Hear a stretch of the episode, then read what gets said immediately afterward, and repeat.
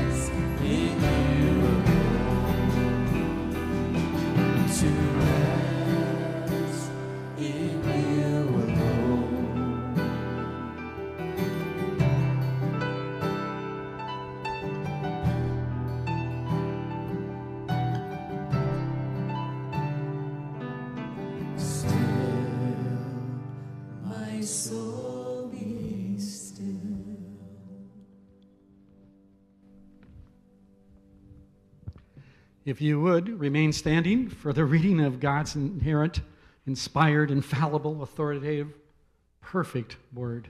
And um, so I'd ask you to turn, if you would please, to Second Thessalonians chapter 2. 2 Thessalonians chapter 2. We're going to be reading verses 7 to 12. 2 Thessalonians chapter 2.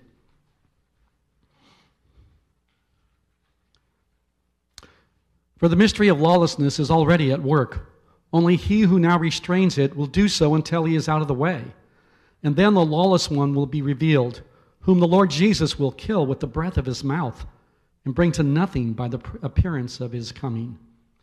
The coming of the lawless one is by the activity of Satan, with all power and false signs and wonders, and with all wicked deception for those who are perishing, because they refuse to love the truth and so be saved. Therefore, God sends them a strong delusion so that they may believe what is false, in order that all may be condemned who did not believe the truth, but had pleasure in unrighteousness. You may be seated. And before we pray, I'm going to ask our summer interns if you would come on up. And uh, we're going to be praying for them. We have five committed young people who love the Lord, and uh, they are excited about ministering here for the summer at Grace Church. And this is uh, Audrey Hull and Jasmine Sanchez and Skylar Draper, Aiden Van Eck, and Hugo Menendez. And uh, they are so eager to begin tomorrow. And uh, they'll be under the uh, leadership and direction of, of uh, Randy Young, Young Randy Young, oh, that was a brain, Randy Clark, and, um, and Connor Hass. And so we're thankful for that. And so join with me now as we pray.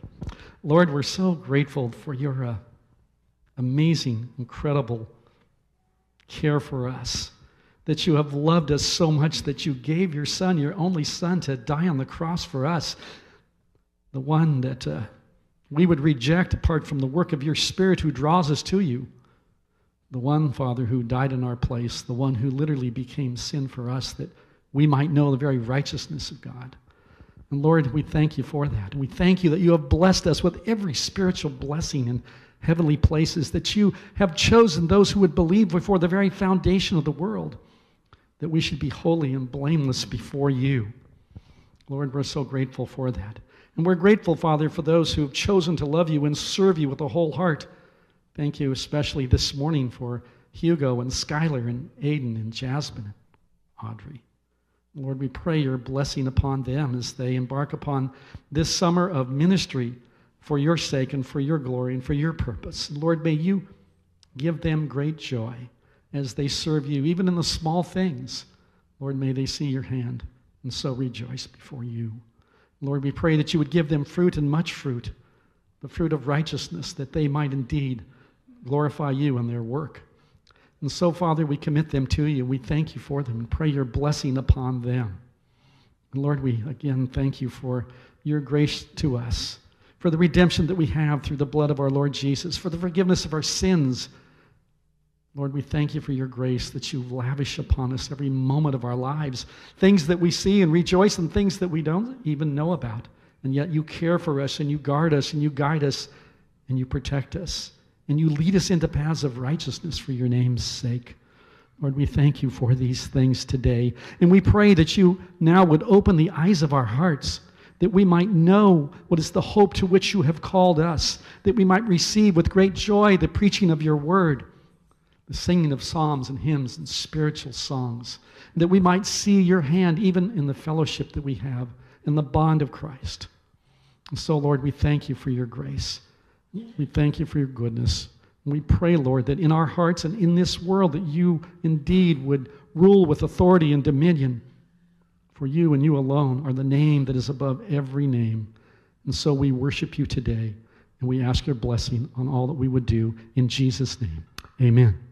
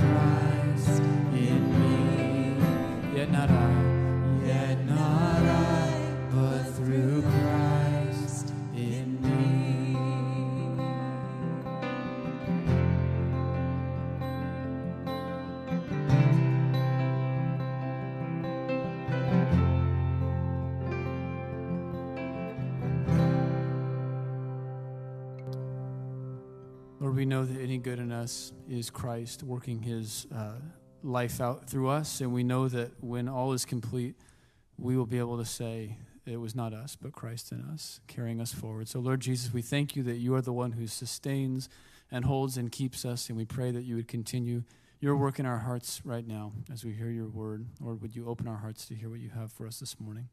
And it's in your name we pray. Amen.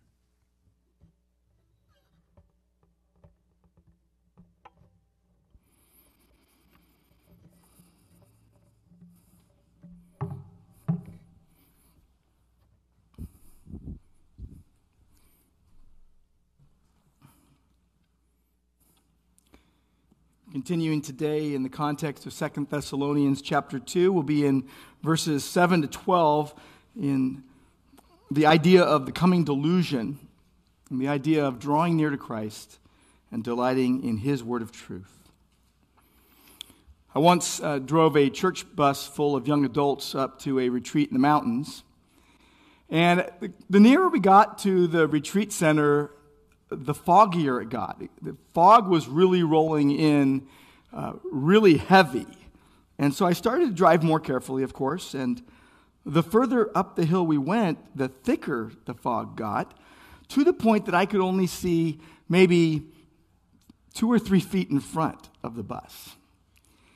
And I was thinking to myself, wow, this is not just me. The lives of everyone on the bus are in my hands.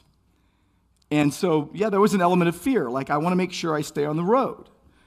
Well, what I did is I kept following the illuminated lines on the road in front of me that would lead me to my destination. I trusted that they would lead me to my destination. The fog was real, the fear was real, the lines didn't lie. I was glad for the lines in the road and my headlights. I was glad for experienced mountain drivers on board with me. But the fog was like the deception and delusion that can set in on us when, when falsehood and deception distorts reality. And there's no way around it. Where we live, it's interesting that a lot of the deceptions that we would face here in America are, are not the same in other countries because they're not accepted. But there's no way around it. Christians in America are being, I don't know any other way to put it, deceived into denying obvious truth and reality. We talk about spotting wolves, and, and you know, Paul says to the Ephesian elders, savage wolves will come in from among your own selves and not spare the flock. And the only way to get past that is to cling to the only perfect part of life, which is God and His Word. Our wedding anniversary is June 1st. We just had uh, celebrated 31 years of marriage, and I always like to take Angela away for a little getaway. And it turns out, and, and this has only happened in, in the last few years, because we've had 31 years of getting away on our anniversary.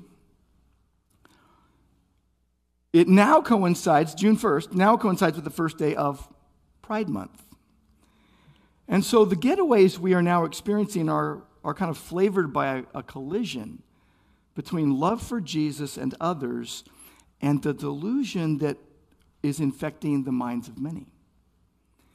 We live in a time where sex and gender are now said to be confused and fluid, where we can't even define what a man or a woman is objectively. And we are told to listen and to learn and to lean into people detached from reality. And we're told that we need to pretend that they have a, a truth that's theirs. And that even if it runs diametrically opposed to God, you must accept it. It ranges from the delusional to the strongly delusional to the absolutely delusional. Just recently in California, we legislated that a bee is technically now a fish. California's third district court of appeals ruled that bees are fish to protect bees now. I'm all for that, but it's interesting. Wow, protect a bee by calling it what it's not? They leaned on a 1980 ruling that said that a terrestrial snail was a fish. So the judge says, well, if a snail can be a fish that walks on the land, a bee can be a fish. They also said that a previous judge that said a bee isn't a fish was wrong to say that. But here's the thing, and, and this is where all I can say is as I'm thinking this through, if, if we can agree to, to suspend reality over here and deny objective, obvious truth and claim that everyone gets to make up their own reality and truth. And if that you are willing to suspend reality in one area, who is to say that you will hold to objective truth in the biblical realm? Today, many people are saying that clear cut biblical truth is not what it seems, and that God didn't mean what he clearly said about the Bible itself, about male and female, about elders, about ethics, about morality, about sexuality, and a host of other things. And the historical problem that runs rampant among Christians is we're easily frightened or even intimidated into accepting things. And we get agitated over ideas. We get shaken in our minds. We fall into fear and following lies with relative ease at times. And what that leads to is losing hope and losing peace that Jesus grants us. I hear from so many people who are burdened for their loved ones caught up in lies. What Paul was aiming to do here is to strengthen the church to love truth. That's my aim today, that as we have gone through 1 Thessalonians, as we made our way through that letter, beloved, those beloved of God in Christ, love Christ and fellow Christians and all people as, as they serve Christ and long for his return. And now we're in Second Thessalonians to remain steadfast with the truth as the day draws nearer and times get tougher. Paul kept encouraging the church to encourage one another. He kept telling them, encourage one another with these words, that the Lord would come for them. But they had gotten agitated, they had gotten troubled, they had gotten shaken by someone in the church claiming to have a letter from Paul and teaching that they had missed Christ's return and that they were now in the day of the Lord's judgment. And they were being robbed of their peace and their hope. And Paul is aiming to restore their peace with truth, to jumpstart their hope. And he says quite clearly, and we see this in this passage, and we've been going along in this context for a while now. Jesus will return after two events happen. First, there's a great rebellion or apostasy that will happen. Secondly, the man of lawlessness will sit in the temple of God and blasphemously say he is the only one that deserves worship. The people will actually believe it and worship the man of lawlessness. But this passage also tells us that the restrainer, the Holy Spirit, will at some point stop holding back the fullness of wickedness. Like if you think it's bad now, it's going to get worse, and there will come a time when God will stop holding back the fullness of wickedness and allow a specific archenemy of Christ to come to power. And the existence of a restrainer here should be so comforting for believers. We, it's like, wow, God is sovereign over everything. He will not allow the man of lawlessness to rise until the time he has decreed from before all eternity. Like God determines when the restrainer is removed, and by his hand, as Ephesians 1:11 says, all things come to pass. That God is good, that you can trust him to preserve his own forever by his will. It's just like Jesus said in John 6 my Father, who gave my people to me. This is his will that I would lose none of all that he has given me and will raise them up on the last day. He will do it.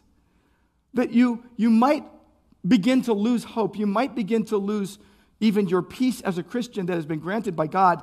But you need to know and this is what today's passage is going to help us see that God's sovereign control over everything, that He is the one that is ordaining the signs and the times of Jesus' return.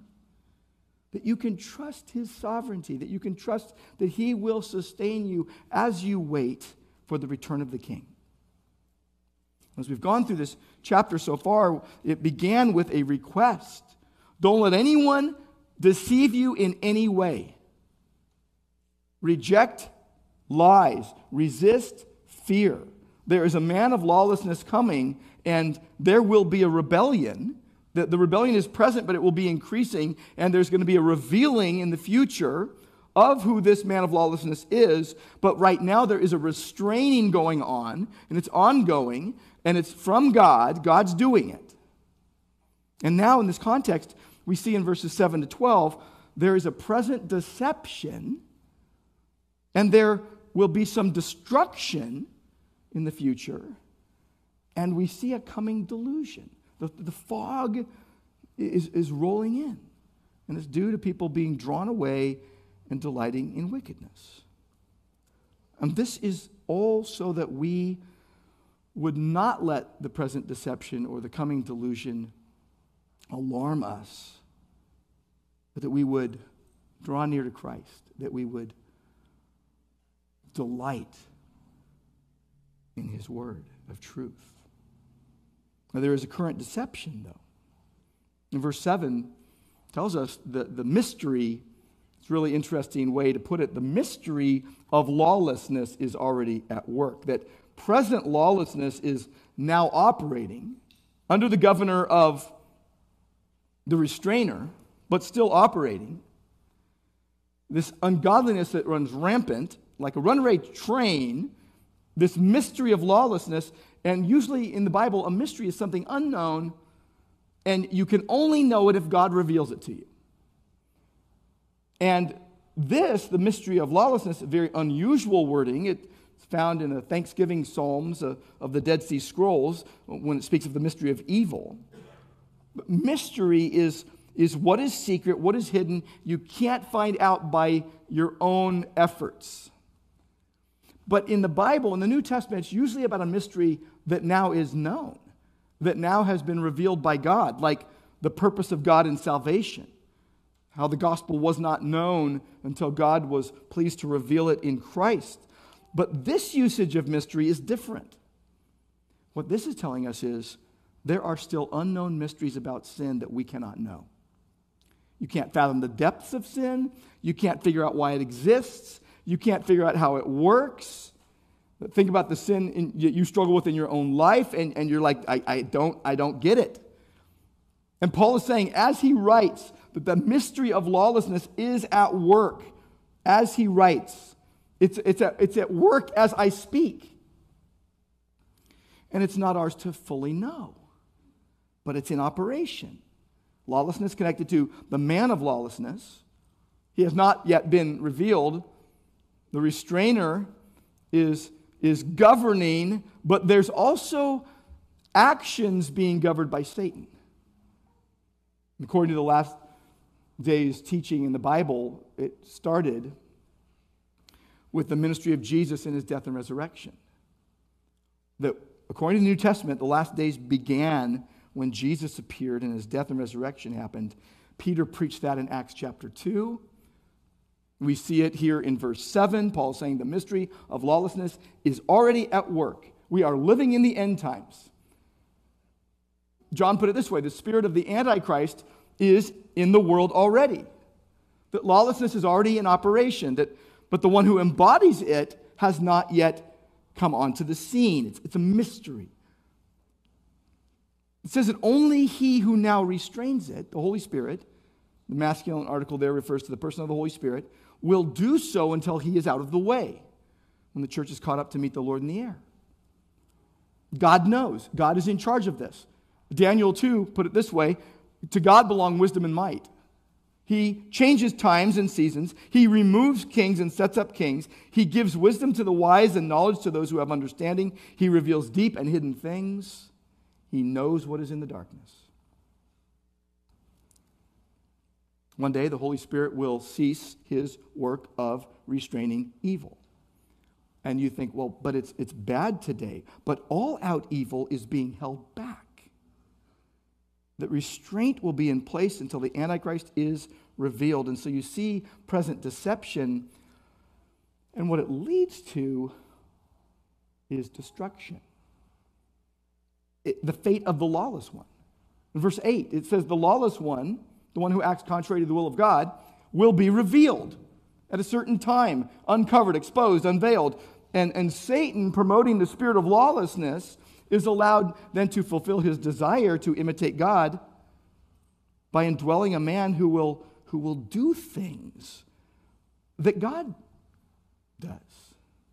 There'll be counterfeit things, but people will believe that it's God doing it. But here's the hope for the Christian it says that the Lord Jesus will slay, literally kill the lawless one with the breath of his mouth. That should be like your favorite verse in the Bible. Jesus is going to kill the lawless one with the breath of his mouth and bring to nothing by the appearance of his coming. He's going to render him inactive. He's going to render him inoperative. He's going to bring him to nothing, to put out of commission. There will be a manifestation of the striking, splendorous glory of God. And the Greeks used to use this of the glorious manifestation of the gods, but here the one true God, at the divinely decreed moment, he will remove his restraint and his plan for the consummation of evil and the judgment of the day of the Lord will happen. The Bible tells us that death is in God's hands. And, and this man and the false prophet will be cast alive into the lake of fire, which burns with brimstone and he will be eternally separated from God at the coming of Christ. And Paul is leaning on Old Testament imagery here, especially on Isaiah 11, verse 4, that prophesies of the righteous rule of the Messiah, of the servant of God, particularly his just judgment. The Old Testament imagery expresses the power of God. That he's going to kill him by the breath of his mouth. Like, like the song says, one little word shall fell him that one word shall quickly slay him. Isaiah 11:4 says, "But with the righteousness, with righteousness he shall judge the poor and decide with equity for the meek of the earth, and he will strike the earth with the rod of his mouth, and with the breath of his lips he shall kill the wicked." This is a biblical teaching. The breath of God is a fierce weapon according to the Old Testament in Ephesians, in Exodus 15, at the blast of your nostrils, O God, the waters piled up. Speaking of the Red Sea. The floods stood up in a heap. The deeps congealed in the heart of the sea. Job put it this way by the breath of God they perish. By the blasts of his anger they are consumed. The psalmist said, By the word of the Lord the heavens were made, and by the breath of his mouth all their hosts. In Isaiah 30, it says, Behold, the name of the Lord comes from afar, burning with his anger, and in thick rising smoke, his lips are full of fury, and his tongue like a devouring fire. His breath is like an overflowing stream that reaches up to the neck to sift the nations with the sieve of destruction. The place on the jaws of the peoples a bridle that leads astray. Is what Paul is leaning on here as he says these words. Revelation 19 tells us that from the mouth of Christ comes a sharp sword with which to strike down the nations and he will rule them with a rod of iron. He will tread the winepress of the fury of the wrath of God the Almighty. And on his robe and on his thigh, a name is written King of Kings and Lord of Lords. The Lord Jesus will personally come to earth to slay, to kill, to overthrow the lawless one with the breath of his mouth, abolish him by the appearance and the splendor of his powerful coming in judgment. When the Lord appears, the rebel will be destroyed. He will put the lawless one to death and will immediately put a stop to this diabolical deception program. There is a present deception, and a future destruction, and it's, it's due to the falsehood of the lawless one. The present lawlessness is, is directed by Satan, who deceives and blinds people to the truth. That his present efforts are, are fostering unhindered lawlessness. But they're being frustrated now by God's restraint but at a certain point in time, the lawless one is going to be let loose to do his worst. Verse 9 tells us the coming of the lawless one is by the activity of Satan with all power and false signs and wonders. Literally, counterfeit signs and wonders, leading to a lie, leading miracle, doing miracles, leading to a lie. That the source and cause of, of the false miracles will be Satan. We know that Satan disguises himself as an angel of light. Expect him to show himself to be a, a counterfeit savior who can do signs and wonders like Pharaoh's magicians. Important warning for the church. His coming will be a satanic parody of, of God with all kinds of impressive fanfare and imitating Christ. And it will be false and deceptive. And the nature of deception is that you think you're absolutely right. These will lead people astray to destruction. Those who have closed their minds to the truth of the gospel, which alone can save them, and they open themselves up to receive nonsense People run with the devil and reject the truth. And this, for those of us that are so burdened by our loved ones who have, who have gone after lies and falsehood, this is hard for us because there can be a point when a person rejects the gospel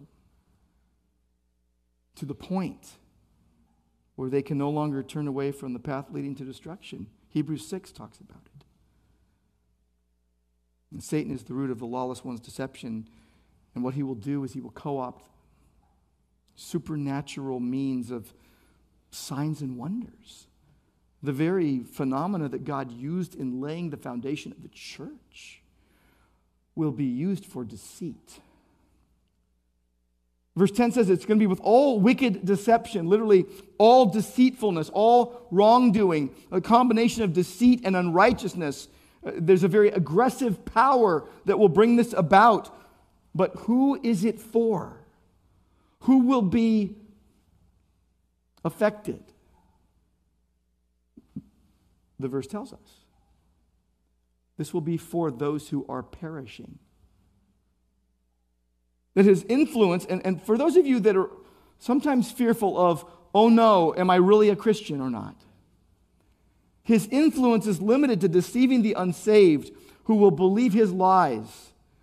They will perish in deception because there will be this Satan imposed blindness to the truth of the saving gospel that they, they cannot see. As, as 2 Corinthians 4 tells us, that Satan has blinded the minds of the unbelieving so that they will not see the light of the knowledge of the glory of God seen in the face of Christ. The motivation of the lawless one is to, to deceive.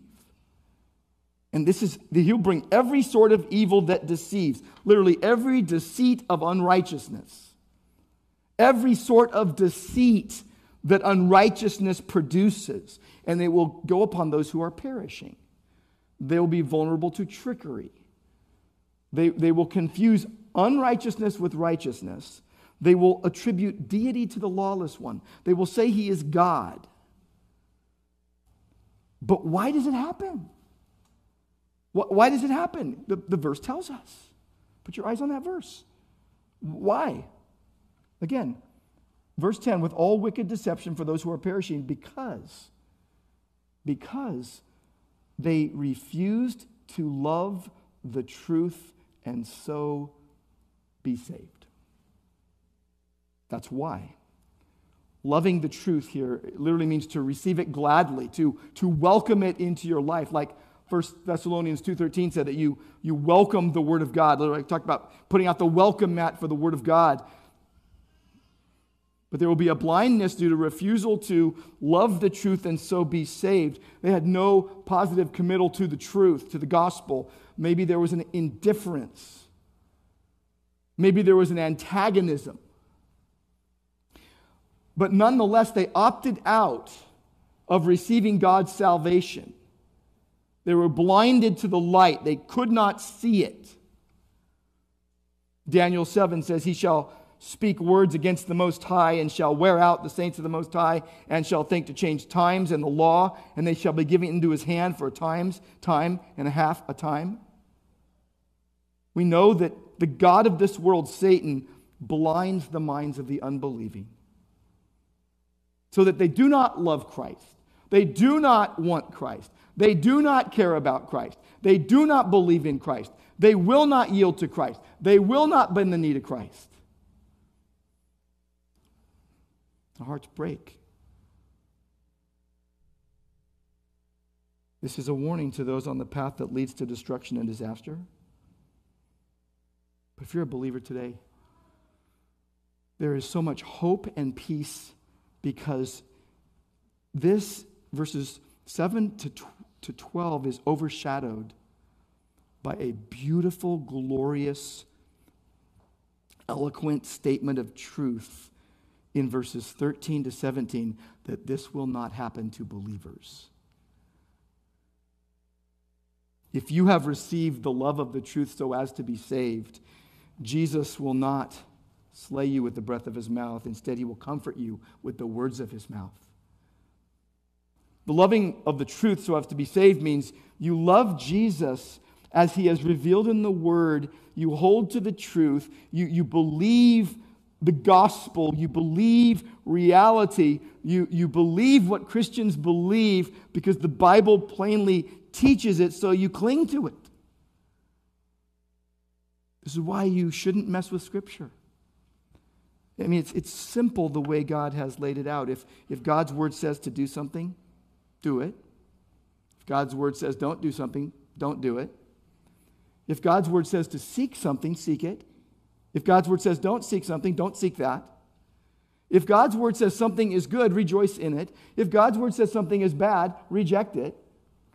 But don't make God's word bend to your desires. Yield yourself to the will of God and His perfect word. God meant everything He said. It will not change, you can be sure. And if you're a Christian, you know what it looks like to love the truth and so be saved. You know what it looks like.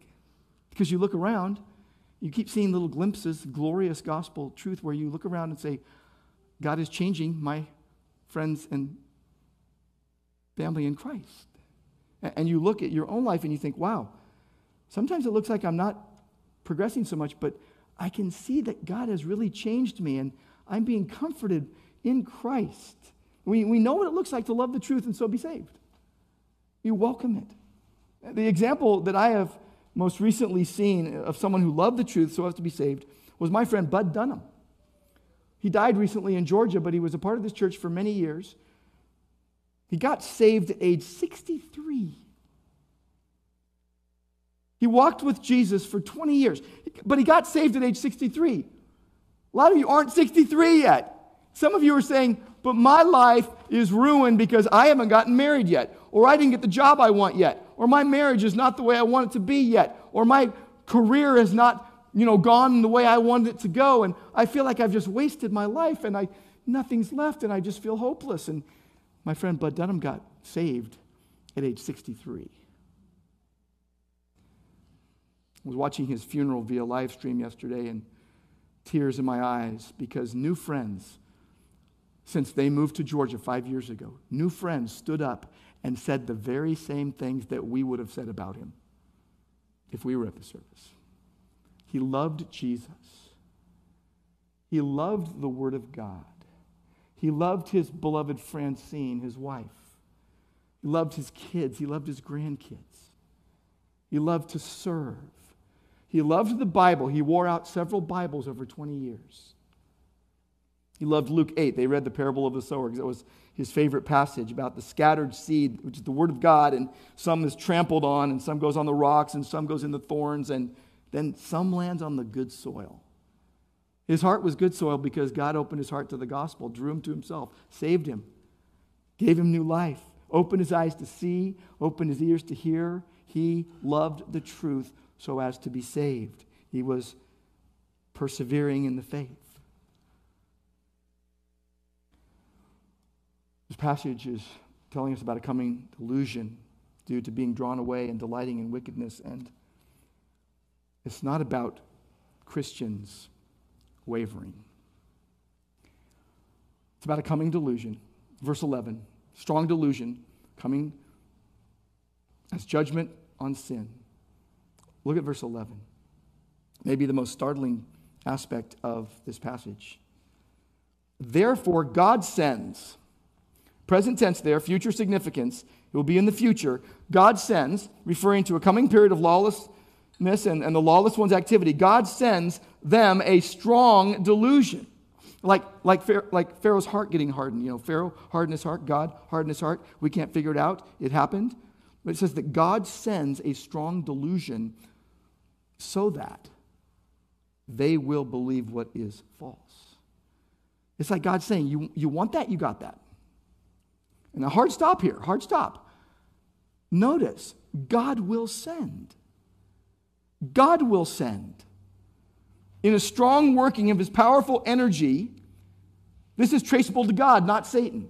God will send a strong delusion so that they would believe what is false. Now, he's, he's, he's covering the same ground he's covered in the previous verses. But here, it's traceable to God. And it reemphasizes the fate of those who are rejecting the truth. They deliberately reject God, so God will send them a powerful delusion so they'll believe the lie and the working of error will be irresistible to them. They will run to it. They're, they're so rebellious, they will, it will be irresistible for them to run to it. That the satanic promise that deceived Eve, the lie, that you can be in charge of your own life, that you can be the determiner, will find its ultimate fulfillment in the end time master rebel. And they're going to re- mistake him and his lies for God and His truth. God will give them over to believe the lie.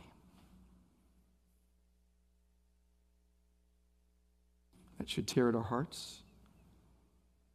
That there will be people that their only option, because they refuse to love the truth, will be to believe the lie and they will be defenseless against twisted lies. God will send judgment to ensure their fate that there will be this diluting influence so that they will continue to believe what is false. But why? Look at verse 12. Here's the purpose in order that all may be condemned who did not believe the truth but had pleasure, they, re- they rejoiced in, they delighted in unrighteousness, wickedness, evil. They will be judged, they will be condemned. They, will, they took pleasure and delighted in evil. They accepted evil as good and a lie as the truth. And here Satan and the Antichrist is being used by God as God's instruments of judgment. And the ultimate consequence will be condemnation. They refuse to receive the truth of the gospel. They chose and loved wickedness. They cannot blame others. Their sinfully directed delight will be their own downfall, and God will sovereignly seal their fate for those who persist in following Satan and his counterfeit.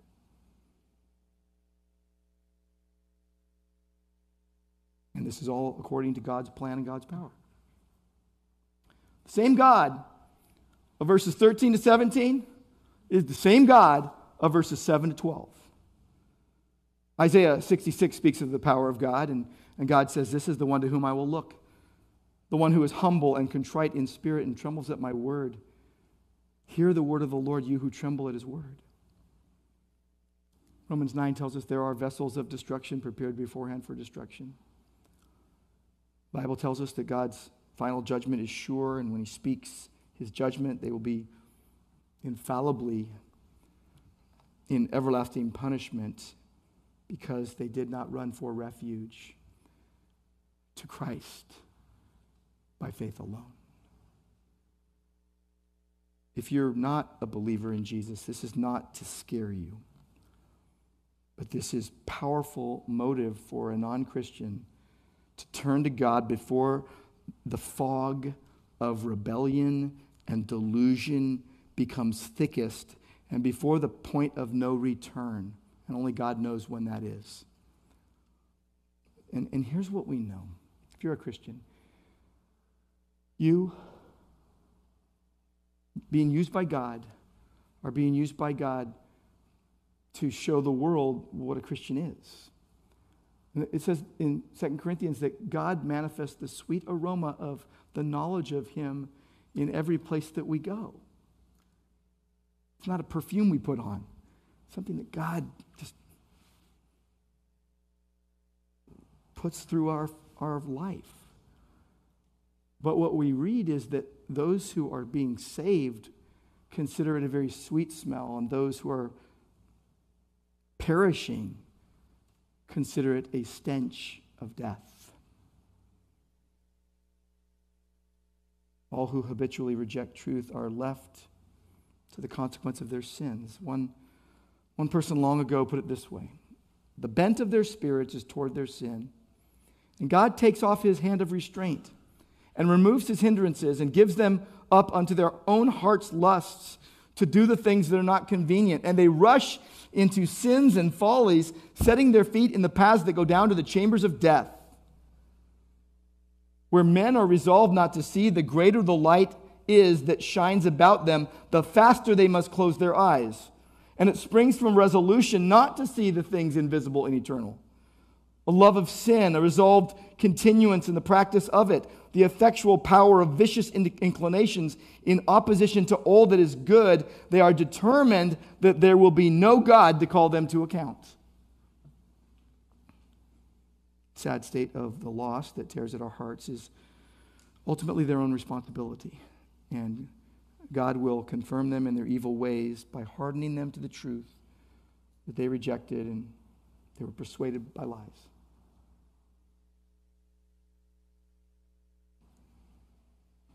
Christian, I want you to think about your life and what drags you down in life. There's a lot of things. But I want you to think of the hope you have in Christ, the peace that goes beyond all understanding, and, and think with me about how God keeps you and that you are a, a verse 13 person. Verse 13 says, But we ought always to give thanks to God for you, brothers beloved by the Lord, because God chose you as the firstfruits to be saved through sanctification by the Spirit and belief in the truth. And no Christian reads those words and says, because I'm better than everyone. Every true Christian says, I'm not good enough for that. I don't deserve that. I deserve something that's the opposite of that. Christ is coming, and we're being told in this passage don't be agitated by fear, don't be disturbed by lies. God is in control. Confidently serve Him now. Serve Him with every ounce of strength you have. I know there's probably some within the reach of these words that might know someone who is inching towards delusion. We don't really know, only God knows the condition of people's hearts. How might you know if one is inching towards delusion? Are they questioning the truth over and over again? And by the way, the Bible can handle itself and protect itself, but if are they questioning the truth to the point where they're always accusing God? Are they approving the lie to the point that they're now offering those lies to others? Are they taking pleasure in evil such that they think it's actually good? We know that Jesus will slay the lawless one in the future. But what a Christian needs to know is Jesus has sealed his own for eternity. You are kept. You're not deceived. You're freed. You need to be watchful of being deceived, but you have been freed. If Jesus said, If the Son shall set you free, you shall be free indeed. If you've received the love of the truth, what does that mean? It means you welcomed gospel truth. The only way to know God savingly, as He has shown in His revealed written word, you know and love God because He first loved you. You believe that Jesus died in your place as your substitute. You believe that He died. You believe that He was buried. You believe that He rose from the dead. You believe that He appeared to many. You believe that He now ascended to the Father and now reigns at the right hand of the Father. And you believe that He is coming back for His church. You know and love God because He first loved you and He initiated the relationship. And if you know Him, you'll love Him. And there are some of you that might fear. And this passage is not for you to fear. If you fear that you have denied Christ, you fear that maybe you're the one that's being described.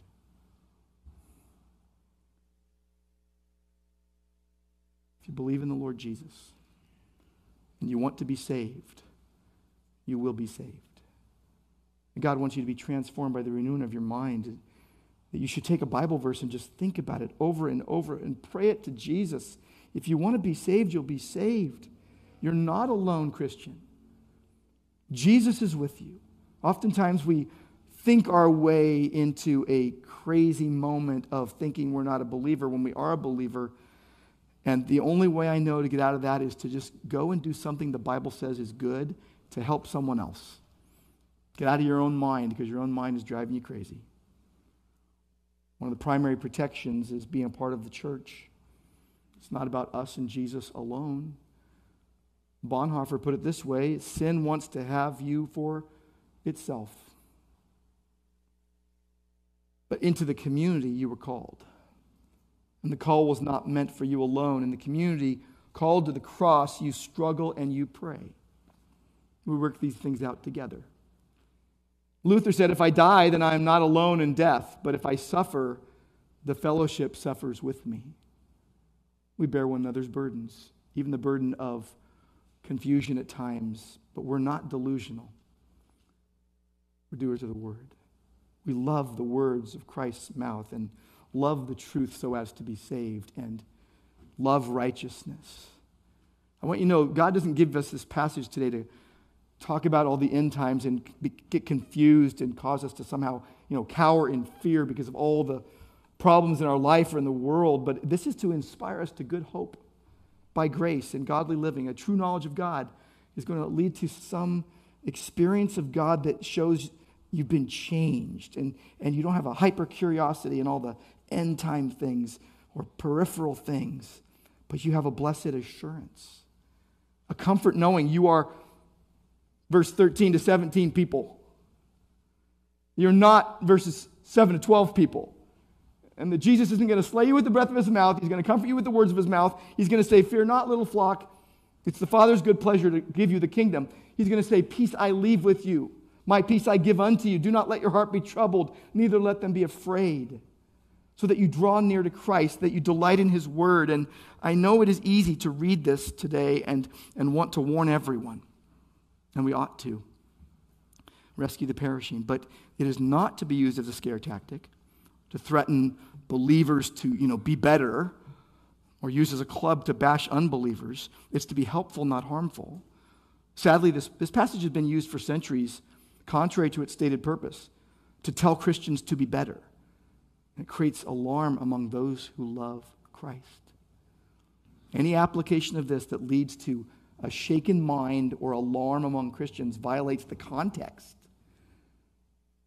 What we should do is make sure that we don't let the unclear parts overshadow the abundantly clear comfort that's being offered to believers in Christ here. The context points to it. Yes, be careful, but don't miss the express purpose for which the Lord has revealed such things to us. It's to unravel their confusion, it's to comfort their hearts. Yes, it's telling us be careful as the lawlessness increases, because there will come a day, yes, when the thickest fog of delusion sets in with no chance of escape. But don't go away from this thinking, well, God is such a high demand God. No, God is not a high demand God. He is a loving and holy God. And we must not be a high demand church.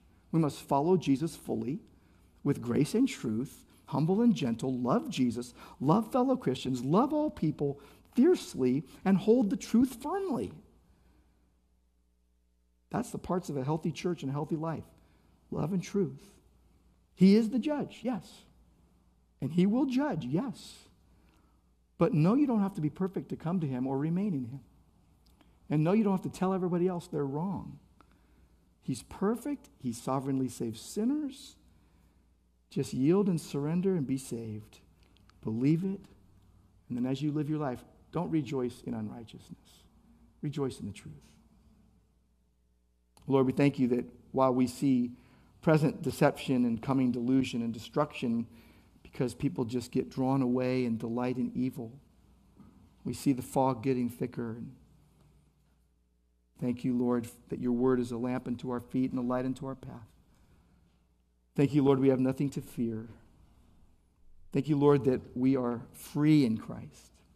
Thank you, Lord, that we are not delusional, but we can be doers of the word by your strength. That we can draw near to you, Christ. We can delight in your word. All for your glory. We praise you. Pray in Jesus' name. Amen.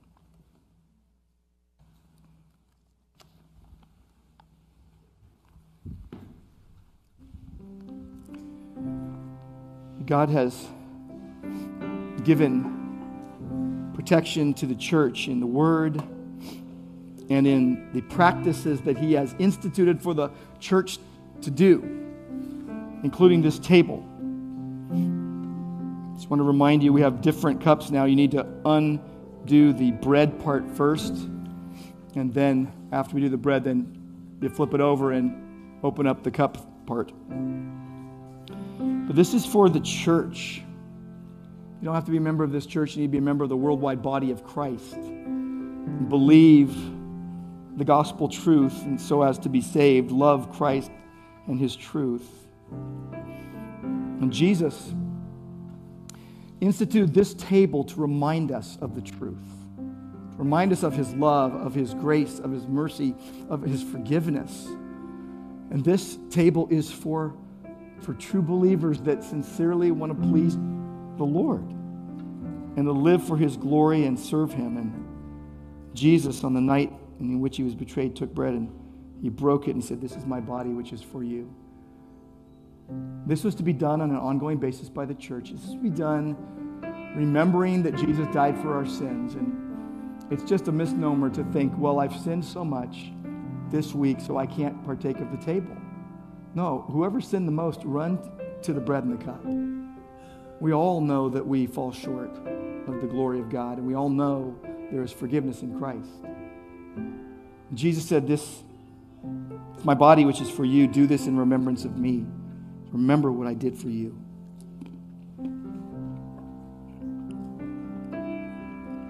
And after supper, he took the cup. He said, This cup is the new covenant in my blood. He said, Do this as often as you drink it in remembrance of me.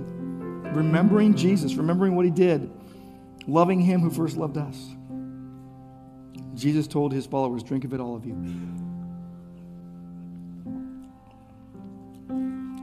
Lord, we thank you that as often as we eat the bread and drink the cup, in obedience to you, we proclaim your death until you come again. And our hearts sincerely cry, Come, Lord Jesus, in whose name we pray. Amen.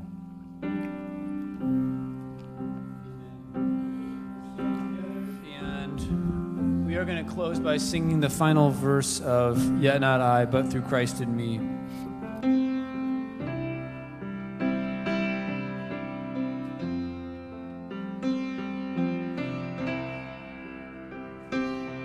With every breath. With every breath, I long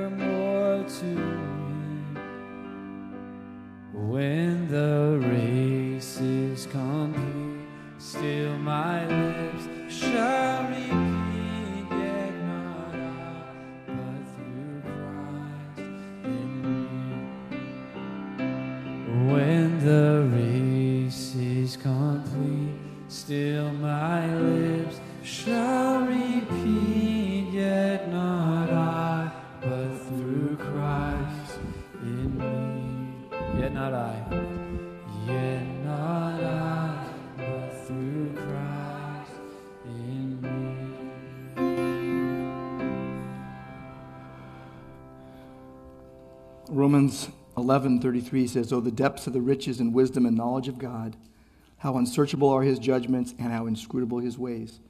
Who has known the mind of the Lord? Who has been his counselor? Who has given a gift to him that he might be repaid? For from him and through him and to him are all things. To him be the glory forever."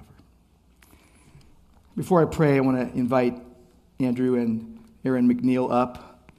Andrew and Aaron and Lydia and Nathan and James McNeil are dearly beloved friends and family to us. And Andrew served faithfully as a co laborer in the gospel on staff with us for the past seven years. And now is moving on to some doctoral studies. And they're going to be in France for the next three months. We're going to miss you guys so much.